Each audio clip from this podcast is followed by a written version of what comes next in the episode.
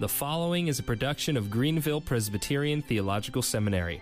For more information about the seminary, how you can support it, or applying to become a student, please visit www.gpts.edu.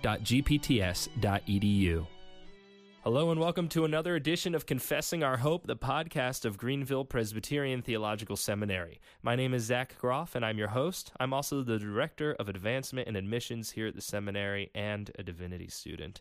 I have with me, joining me by Skype, Mr. Charlie Nave. Charlie, thank you so much for joining me today. Thanks so much for having me. It's a pleasure.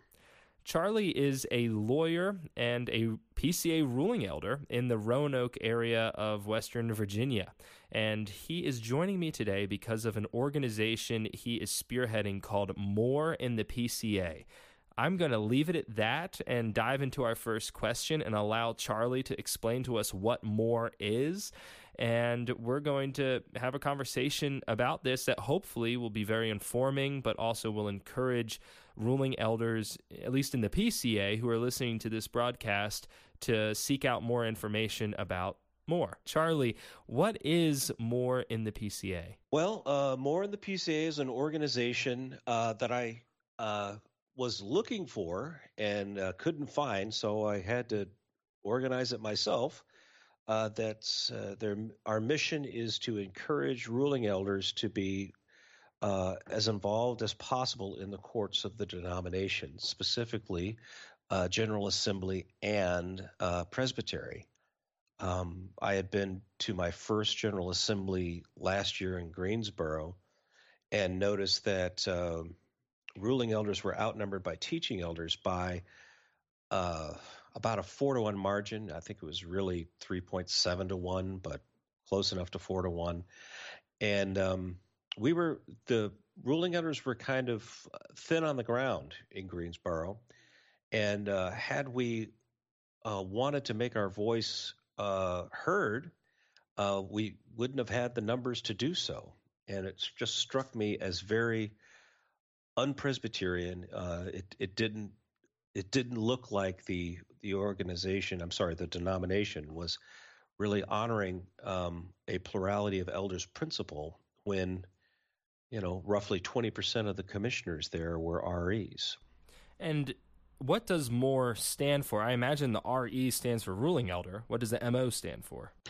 MO is more orthodox ruling elders. Uh, so it's as every ruling elder knows, uh, we, you know, uh, are pledged to follow the peace and purity, or work for the peace and purity of uh, of the denomination. And you know, to me, that means uh, we want to stay within the lane and uh, not color outside the lines too much. And so I'm I'm hoping to get that, uh, especially the folks who sense that there is a uh, a drift in the denomination to um, get involved and uh, be a part of you know keeping the denomination you know close to the confession as possible and and you know really thoughtful about about the decisions we make rather than um, you know perhaps charging off in a direction that we may not have uh, considered from from every appropriate angle. Now, in the PCA's Book of Church Order, which are our documents describing how our polity works, how the denomination functions as a group of people pursuing a common end of glorifying God and advancing His kingdom. In the BCO, um, you, we have described for us a plurality of elders and also a parity of of elders that teaching and ruling elders are really regarded as two types of the same office, at least in the PCA book of church order, that's the case. Why is it that having four to one teaching elders at General Assembly compromises this idea of parity between types of elders? Well, uh, you know the the REs and the TEs they're they're the same, but they're also different. You know, it's it's one of those paradoxes of life. Uh, but I, I, think one of the one of the gifts. It's I don't think it's you know necessarily intentionally explicit in the BCO, uh, but you know one of the um, I think understandings behind our polity is that you know a a, a man who is called to to preach and minister to the flock has got a full time job doing that.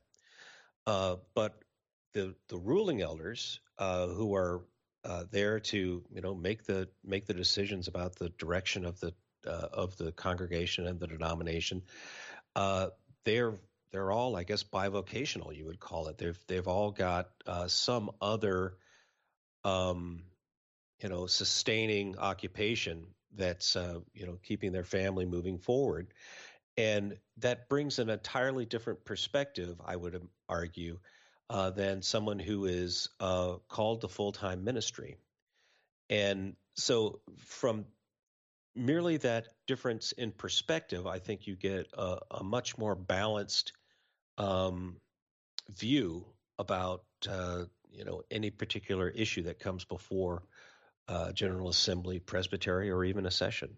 Now, you've given us uh, a couple words about the mission of More in the PCA. You're hoping to mobilize and activate the involvement of more ruling elders, right?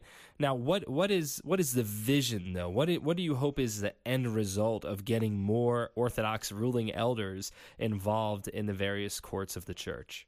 Ideally, we will uh, fill out our complement in um, in all of these courts that uh, you know each congregation gets a certain number of commissioner slots at um, at Presbyterian at General Assembly, and you know oddly uh, there is an upward limit on RE participation. You know if there were a a giant horde of REs champing at the bit to to get to uh, General Assembly uh, if they weren't just being held back by some arbitrary limit um, you know, it would be a, a, real different matter. But you know, there's all sorts of reasons why REs don't go to uh, General Assembly, and be happy to get into those later. But uh, for TEs, there is no upward limit as long as you are in good standing with your presbytery, um, and you can scare up, you know, the money to go to General Assembly. Um, you can go and and be a commissioner, and you know, I think that's one. Uh, one factor in explaining how it came to be that we're at a four to one uh, disadvantage.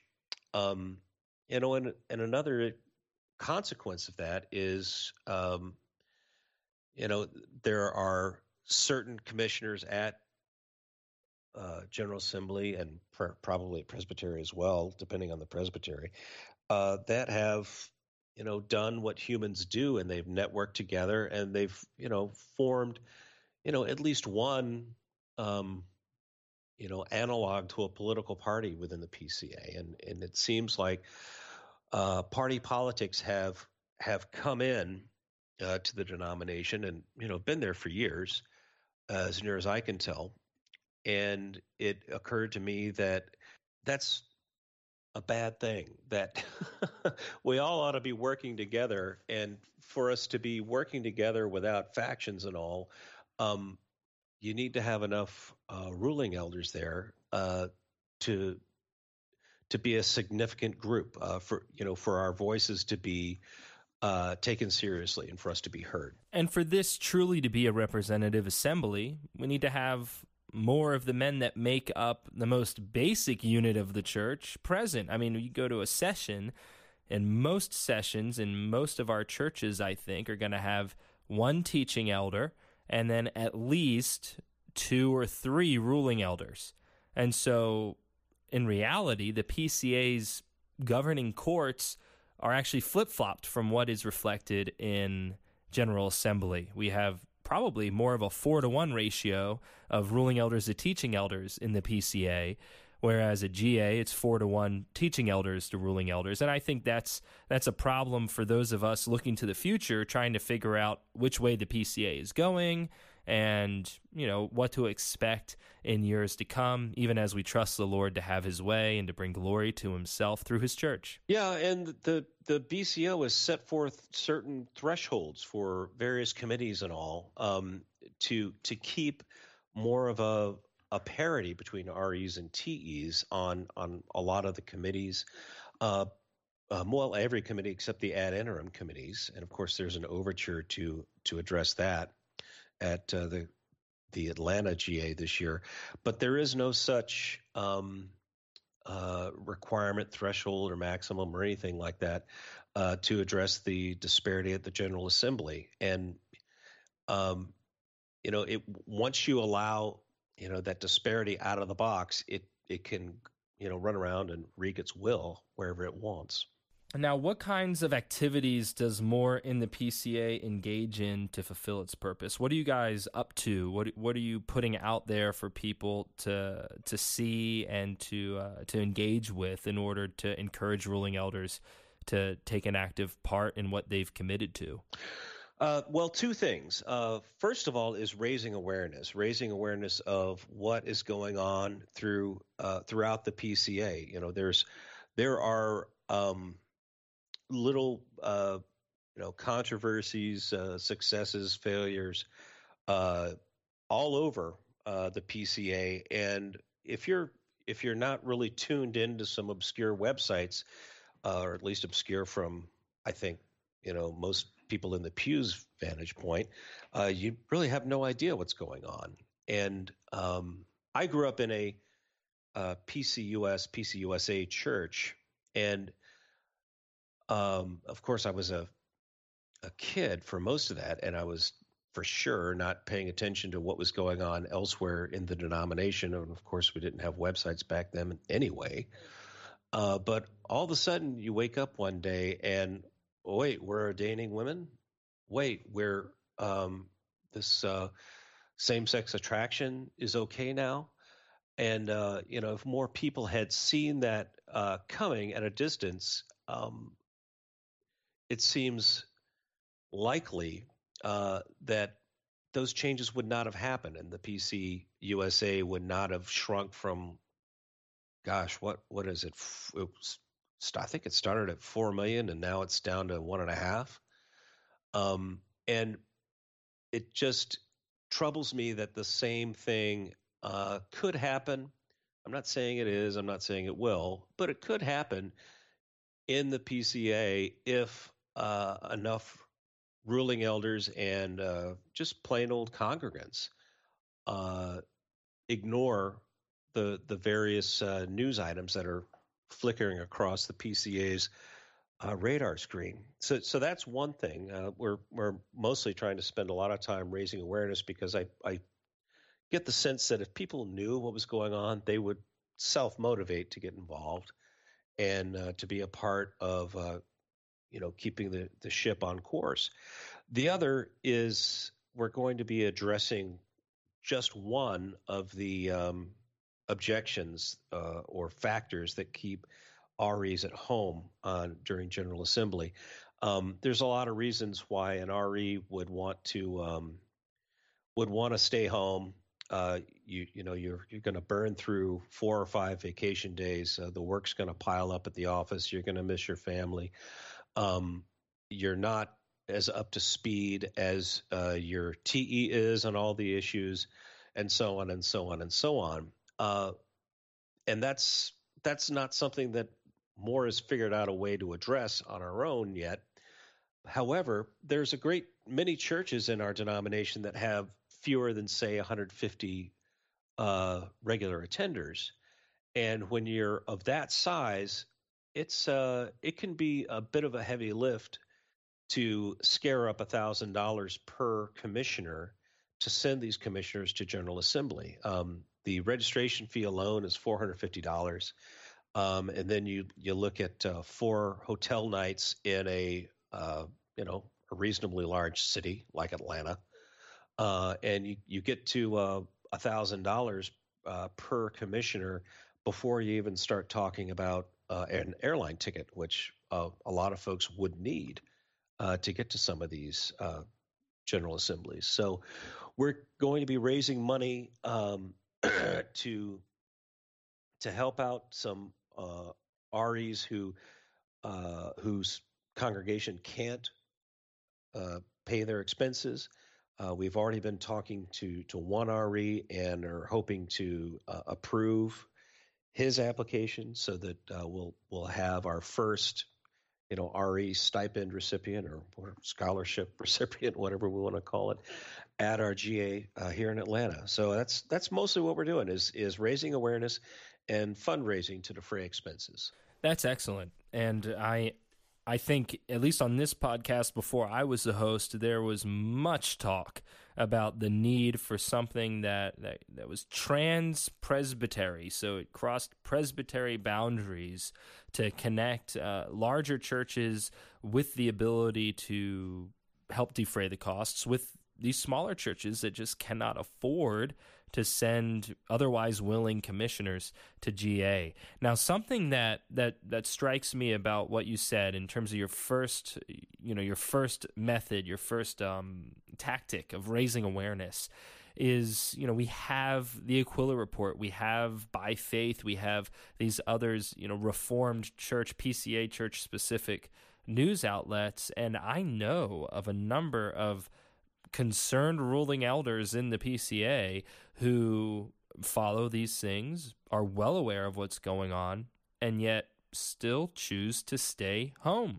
And I've spoken to them and I've implored them to please go, particularly men from, you know, my my neighborhood up near Philadelphia, and they just respond to me, Zach, I'm tired. I'm tired of it.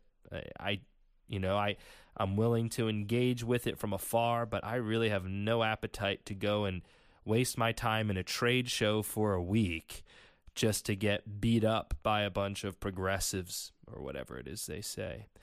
How would you respond to a brother who is fatigued and exhausted by what at least he sees as a fight? I would first you know, affirm him that uh, you ought to be tired. Um, these are fights that have been going on in our culture for decades now, and um, the, the right side does not seem to be uh, pulling these pulling these out so well. Uh, so it's certainly dispiriting to see these fights be fought and lost. Uh, but as near as I can tell, the PCA is the last institution I can find in the United States which uh, holds to the right side of these issues. Um, I don't know what's left if the PCA uh, succumbs to uh, some of this cultural rot that's out there. Uh, so it's important, and you know, it's our church. so it's really important for for the PCA to to fight and and win these battles about uh, what it means to be, you know, orthodox, what it means to be biblical, what it means to be confessional. That's our whole purpose. And more importantly, um, it's it's too late for you to say you're tired. Uh, you've you've been called to be a ruling elder. Uh, you've been ordained. It's your job uh, to look after the peace and purity of the church. Um, come on down to Atlanta. Come on down to, Dallas the next year, and I think it's Birmingham the year after that. It's a week. Uh, we'll try to make it as as fun and bearable as possible. I mean, it's having gone to one of these. It's it's really a a very sharp contrast the RE experience versus the the TE experience that for a for a TE, it's it's kind of like homecoming and prom and a business meeting and uh, you know some continuing education and a family vacation all wrapped into one. And for an RE, it's pretty much just work because you're not likely to know a whole lot of folks there. Um, but uh, I'm hoping that we can we can create a you know a, a you know once a year community that we can make this burden uh, a little bit lighter uh, because it is a burden, but it's also important enough to bear. And uh, it's not going to happen if everybody decides they don't want to be the first one. So we're we're going to have to you know take the first step and take all the steps after that until at some point there's going to be a tipping point uh, where it's going to be a lot easier uh, to convince REs uh, to come to these general assemblies. You know, Charlie, I I really appreciate how you put a lot of that, how you framed what it is you're doing, making this once a year community. Because, you know, last year was my first time visiting GA, and I picked up on a lot of the same things you did. There is so much content and activity curated for teaching elders and their families, and that is great. I'm not besmirching that at all That's a good thing, even though it's coming from top down. But it, what is completely absent is any kind of focused ruling elder hospitality for for lack of a better word. I mean, it's just it's not a hospitable environment for guys that are coming that don't know buddies from seminary that will be there or men whom, you know, they've served in other presbyteries with across the country and you know, there's just uh, there's not a whole lot of community there for ruling elders. And so I think what you're doing is is critical and honestly should be welcomed by people and in on every side of every issue in the PCA because it's just going to encourage a greater degree of hospitality and community in our church. And that that's a good thing.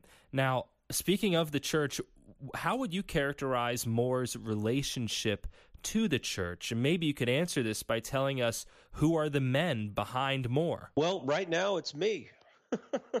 I'm uh, I'm reaching out to uh, contact a lot of uh, different folks, and what I'm hoping to do this week is to put together a board of directors uh, who can, uh, you know, vote on these uh, applications for aid. And uh, since we've already got one, I, I feel like uh, one application. I feel like the the minimum uh, number of people on a board is going to be three, as long as we're actually dealing with real dollars. so and I, I, certainly don't want to go into their names because they haven't agreed to uh, or finally agreed to be a part of it. But by the end of uh, well the month, to be uh, safe, we should have a, a, small board of three, and ought to be off and running uh, with approving um, these applications. Um, so right now it's just me and some of the folks that I've run across in this in this process and um, it's been very interesting and, and really affirming and encouraging to talk to REs and TEs across the denomination uh, who have all said, This is something uh, that we need. I'm interested in doing this. I know this congregation or this donor who might be able to write a, uh, a substantial check and, and help these REs that need their expenses paid uh, and all sorts of things are coming together. And I hope that it it continues to to snowball uh, to where we're up and running, and uh, we've got this load distributed out across a, a whole bunch of shoulders, uh, so that we can create this uh, this once a year community, and we can have. You know, a, a, more of a parity between the REs and the TEs, uh, even at Presbytery. GA is really important, but so is Presbytery. You just never know when you go to these meetings what's going to come up. Um, even though you've got the agenda in your hands, um, interesting things come up, and and uh, sometimes um, you know you you look back on it and, uh, on the minutes and think, gosh, I really wish that vote had gone a different way in the PCA's way of doing things, and a lot of folks seem to fail to realize this in conversations about what's going on at GA and a lot of the catastrophic, you know, apocalyptic language that gets thrown out there of the PCA's going down the tubes or whatever, is anything that happens at GA, if it's significant, needs to get dealt with at the presbytery level. And a lot of times, nonsense at GA doesn't go anywhere at presbytery and you know we don't change things for example, I think last year there was a recommendation that passed GA that we up the the quota of uh, of members that need to be present to for a congregational meeting to leave the denomination, and that that motion from GA, which passed, once it went down to presbytery, it got handily defeated in it in the majority of the presbyteries that actually brought it up for a vote. So it's still important for ruling elders to to be active in presbytery, and certainly the PCA's uh, of such a size now that presbytery bounds make it relatively easy for most to get to presbytery meetings at least most of the time. And so I, I appreciate that, that you're not losing sight of that as well, because the PCA is still very much a regional, a regionally focused and, and weighted denomination. It's it's centralized more now than it was in the past, but it's it's not what it's not something like the PCUSA is or um, or other other denominations, mainline or otherwise, that are really focused in on the national level.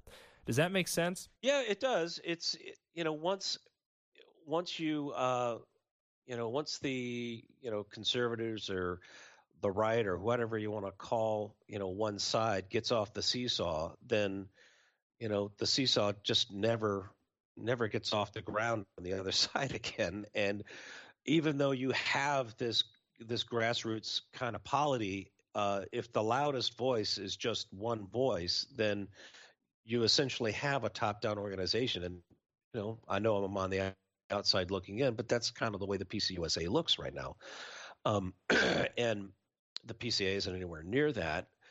Um, and you know, of course, we'd like to we'd like to uh, you know keep keep a broad spectrum within the confession uh, together within within the church. Um, and I, am glad that you mentioned uh, that the presbytery is often as important as GA, but you also remember that you know sessions uh, have an oar in the water as well. If you if you were at GA uh, last year, the Committee on Women in Worship, anyway, knows what I'm talking about. Um, but most of those recommendations were recommendations uh, for sessions to consider various proposals.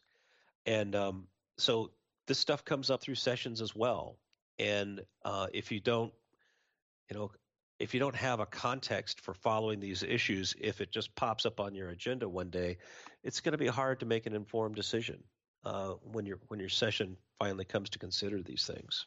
as a, as a lawyer, you you're used to you know receiving and as a ruling elder used to receiving dockets combing through them and, and, and preparing cases and, and these kinds of administrative things a lot of ruling elders don't have professional experience doing this stuff what advice would you give to a ruling elder first time at ga or not who gets the big packet of business the big old ga docket or whatever and has to start combing through this to prepare for GA? How do you figure out what's important and what's not? And then how do you prepare yourself to be actively engaged, either listening or even speaking at General Assembly?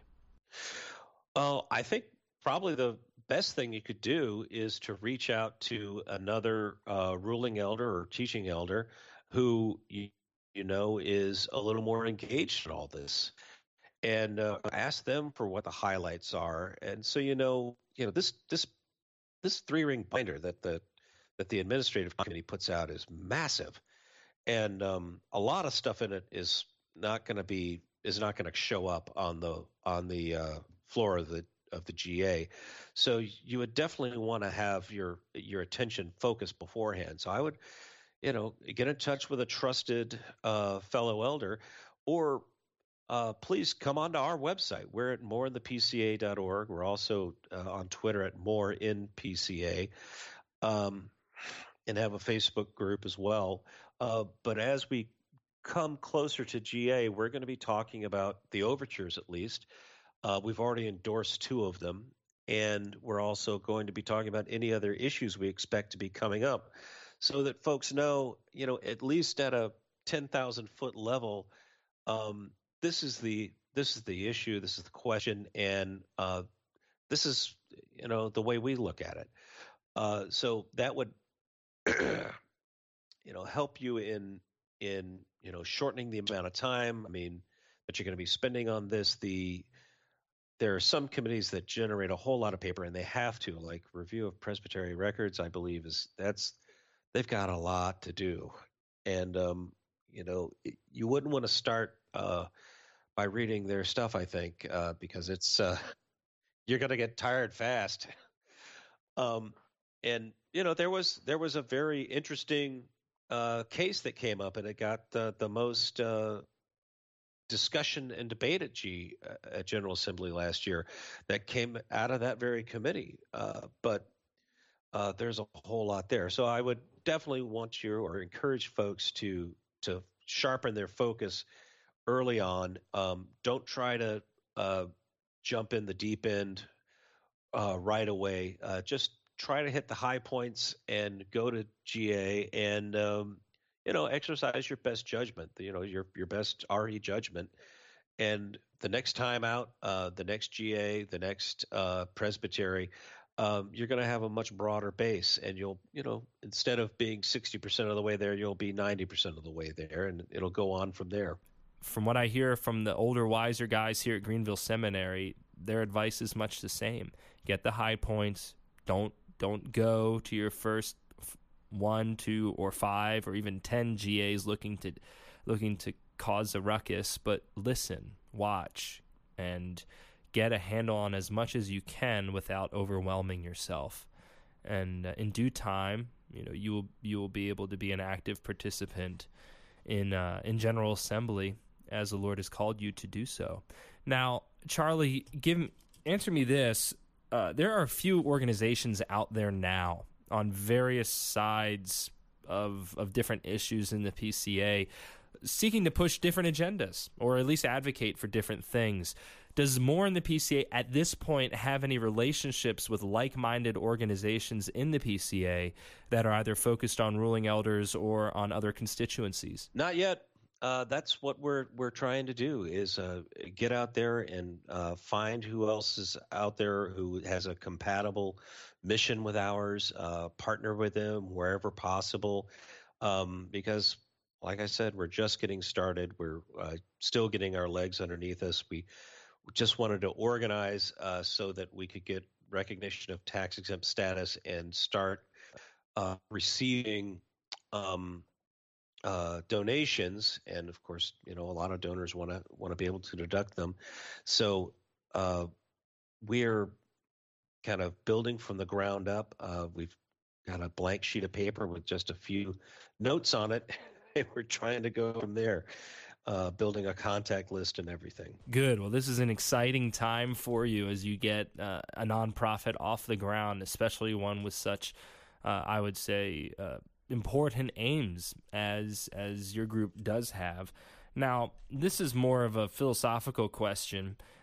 I did an interview last year with Rick Phillips and Mel Duncan, who are on the session down here at uh, Second Presbyterian Church in Greenville. Dr. Phillips is the senior pastor. Mel is actually one of those rare birds. He's a full time ruling elder. That is his job as the church administrator down at Second. He's also stated clerk of Calvary Presbytery. And Rick and Mel sat down with me to speak specifically about the Gospel Reformation Network, which in its aims seems at least complementary or have a shared affinity with More in the PCA, but is is more geared toward teaching elders. And I had mentioned to them that friends of mine who stand outside of the PCA have characterized our Reformed and Presbyterian churches in general, not just the Presbyterian Church in America, but just all of them, that as plagued by factions and factionalism. And our history if we read, you know, Sean Michael Lucas's For a Continuing Church or Dr. Paul Settle's uh, book on the history of the Presbyterian Church in America, or Frank Smith's, or Morton Smith's, or any of these men, if you read their books, we kind of have to admit there's at least some truth to the caricature. We seem to operate in a uh, an environment that breeds factions. But the PCA itself was birthed out of collaborative efforts at reform executed by a small group of grassroots organizations that resemble More and GRN and some other groups that are around. How is More in the PCA not just another faction in the PCA, or is it? You know, it really depends on where you sit, I guess. Um, I tend to think of factionalism and especially the word politics as is uh, you know this is uh, this is kind of a dirty word that we use uh, uh against people with whom we disagree. Um, but the fact is that we're a, all Reformed churches are bottom up grassroots organizations. You know, there we don't have a, a top down um, episcopacy or, or, or some other kind of uh, structure like that. And when you've got all these, you know, humans running around, even though they uh, uh, follow the same uh, standards uh, and uh, take vows to uh, support the same or, or adhere to confessions and all, they're going to have disagreements about, you know, what does this mean? What does that mean?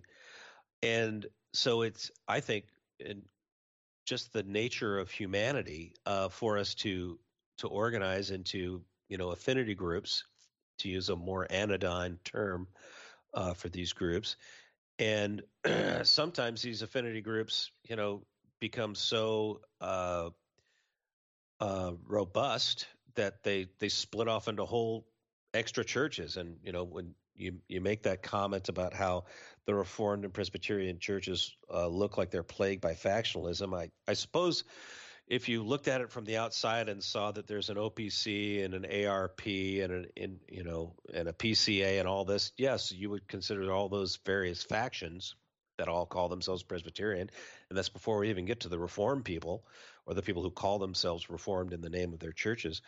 Um, yeah, you could you could certainly say that, but um, I think that you know this is uh, merely a consequence of the way people relate to each other in in even small groups. I mean, you get to a large group and it becomes more complicated with with greater groups and you know some or uh, or less uniformity. Um, and also, you know, not all of these disagreements are are bad. Um, some of them are good. I mean, everybody who's involved in these disagreements thinks they're right, um, and uh, you know, and an impartial observer is going to agree with one side or the other, or some of both. Uh, but this is how uh, this is how a, a grassroots uh, group uh, manages its business. I mean, I'm sure that if you went to um, you know all the synods of the church, um, you're going to see factions. Um, I know from reading about some of them, there was definitely some in in the ones I've read about. So it's uh, you know, factionalism is just a you know an aspect of our you know sinful human nature, and uh, that we can say that everybody out there is uh, a sinner, but we also have to agree that in our own judgment, you know, we have uh, we have more in common in terms of how we think the confessions ought to be interpreted uh, with one side uh, than the other. And if if if I heard you correctly earlier, it wasn't just the the leftward drift of the PCA that instigated the formation of More. You know, you're not a reactive group or reactionary group rather in that sense, but it was just this this disparity between ruling elder and teaching elder representation at General Assembly and the resulting misrepresentation of our church. Is that right? It is right uh, because the the nature of a Presbyterian church is is all wrapped up in a plurality of elders. It's about a lot more things as well, but it's definitely about that. And when you don't have a significant voice uh, from ruling elders, it's hard to call yourself Presbyterian. You're kind of something else.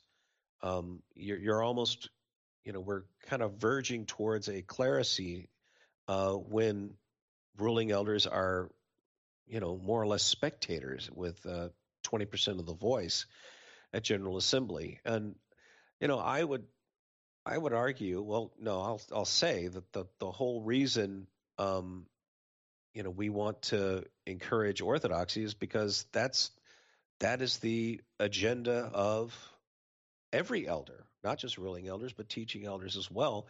We are all called upon to protect and advance the peace and purity of the church.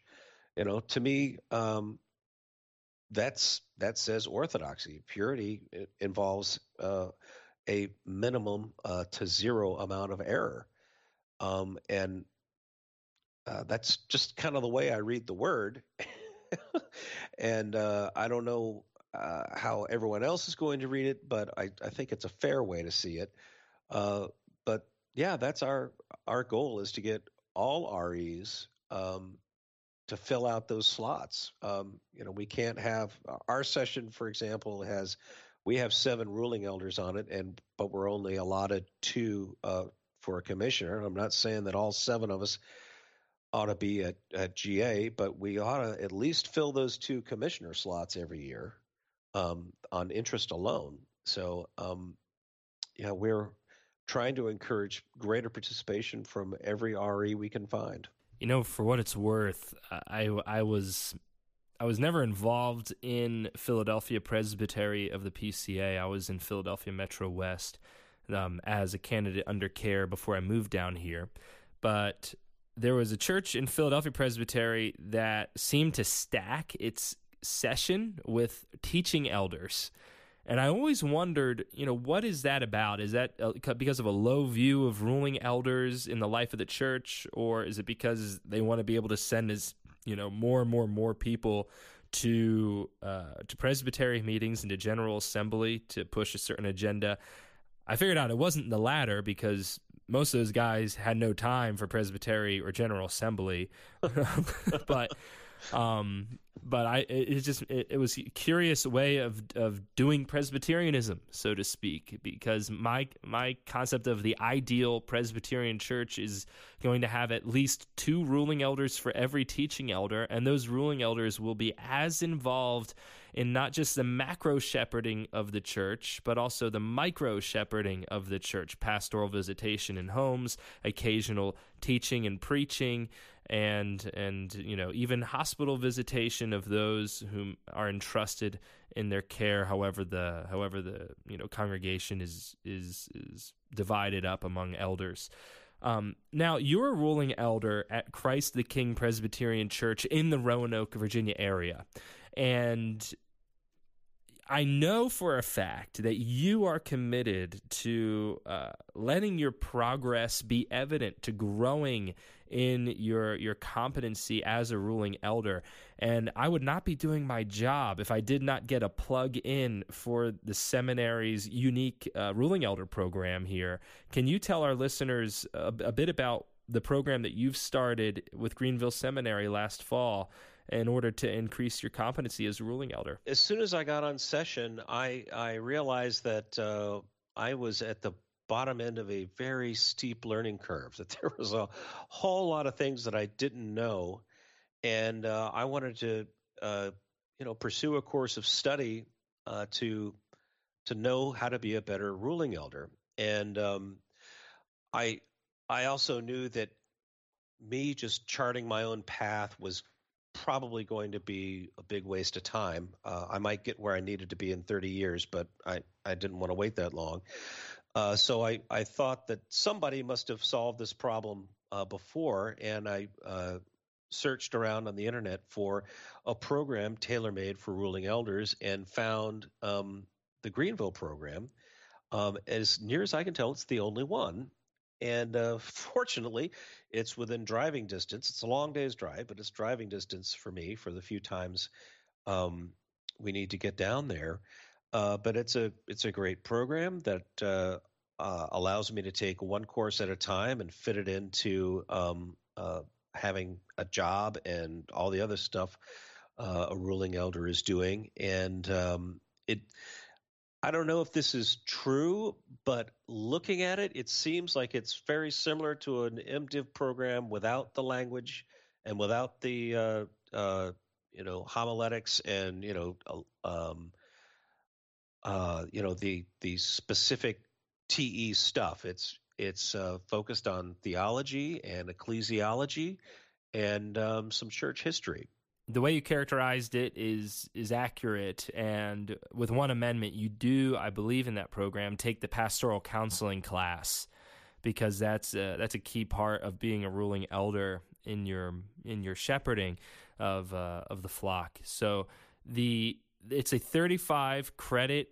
program degree program it's called the master of ministry for ruling elders and each course is hand selected by uh, by our faculty to really not just augment but edify your competencies as a ruling elder. And most of the classes, as Charlie put it, are dealing with systematic theology and with various aspects of practical theology. You do take the Presbyterian Church History class, which is one of the more rewarding courses here because you get a tour of Columbia and Charleston but you're not you're not taking the languages or the homiletics courses. You know you can do it. It's the only program we offer it this way. You can do the the entire 35 credits online by distance And that's because we are trying to make it as accessible as possible to men who are serving as ruling elders, who have full time jobs, who have families, and you know want to go to GA, so have to use up some of their vacation time already for that, and can't make it down here to Greenville. And so, if you're interested in that, you can give me an email or send me an email or give me a call. And it's zgroff at gpts.edu or call us at 864 322 2717. There is some information about the program online at gpts.edu. I need to put more up there. But um, I'm thankful, Charlie, that you're in it. And we also had, I think, a record number of men enroll in that particular program this year. We've only ever had a couple at a time. I think right now we have four or five. So we're excited about that. And it is technically housed within the divinity program because it is it is for men ordained to ministry as just as ruling elders, not as teaching elders. Now, I, I, I think we've covered a, a lot of uh, a lot of ground today in this short interview. This is a good introduction to More in the PCA. Do you have any parting words for us? Well, yeah, I'd love it if uh, you all could, if you're interested in our mission, if you want to um, be more involved at General Assembly and Presbyterian, you're already an RE or you're fixing to become one, please uh, go to our website, uh, moreinthepca.org, um, and get on our mailing list. There's a contact tab where you can enter um, the uh, you know enter your email address onto our mailing list we're also on uh, facebook uh, search for more in the pca and twitter that's more in pca uh, everything but the the uh, so that you can follow along and uh, join us. We would uh, love to have as many of you as possible at GA and um, at Presbytery if um, if I'm going to see you there. So um, you know, at this stage, right now, all it takes is a little bit of time to, uh, you know, get up to speed on the issues. Um, you may have it may be too late in your church uh, to get you to go to GA this year. I think for most people, it's not too late. Uh, there's probably going to be several more meetings where you can elect commissioners. Um, and it's certainly not too late to uh, get in touch with us if you want a uh, or if you need a stipend or uh, some other kind of financial assistance uh, to uh, defray the expenses of General Assembly. We'd love to help out and uh, see you there. Thank you so much, Charlie, and thank you for your labors toward reformation in the church. Well, thanks so much for having me on. It's been a pleasure. You've been listening to a production of Greenville Presbyterian Theological Seminary. For more information about the seminary, please visit www.gpts.edu.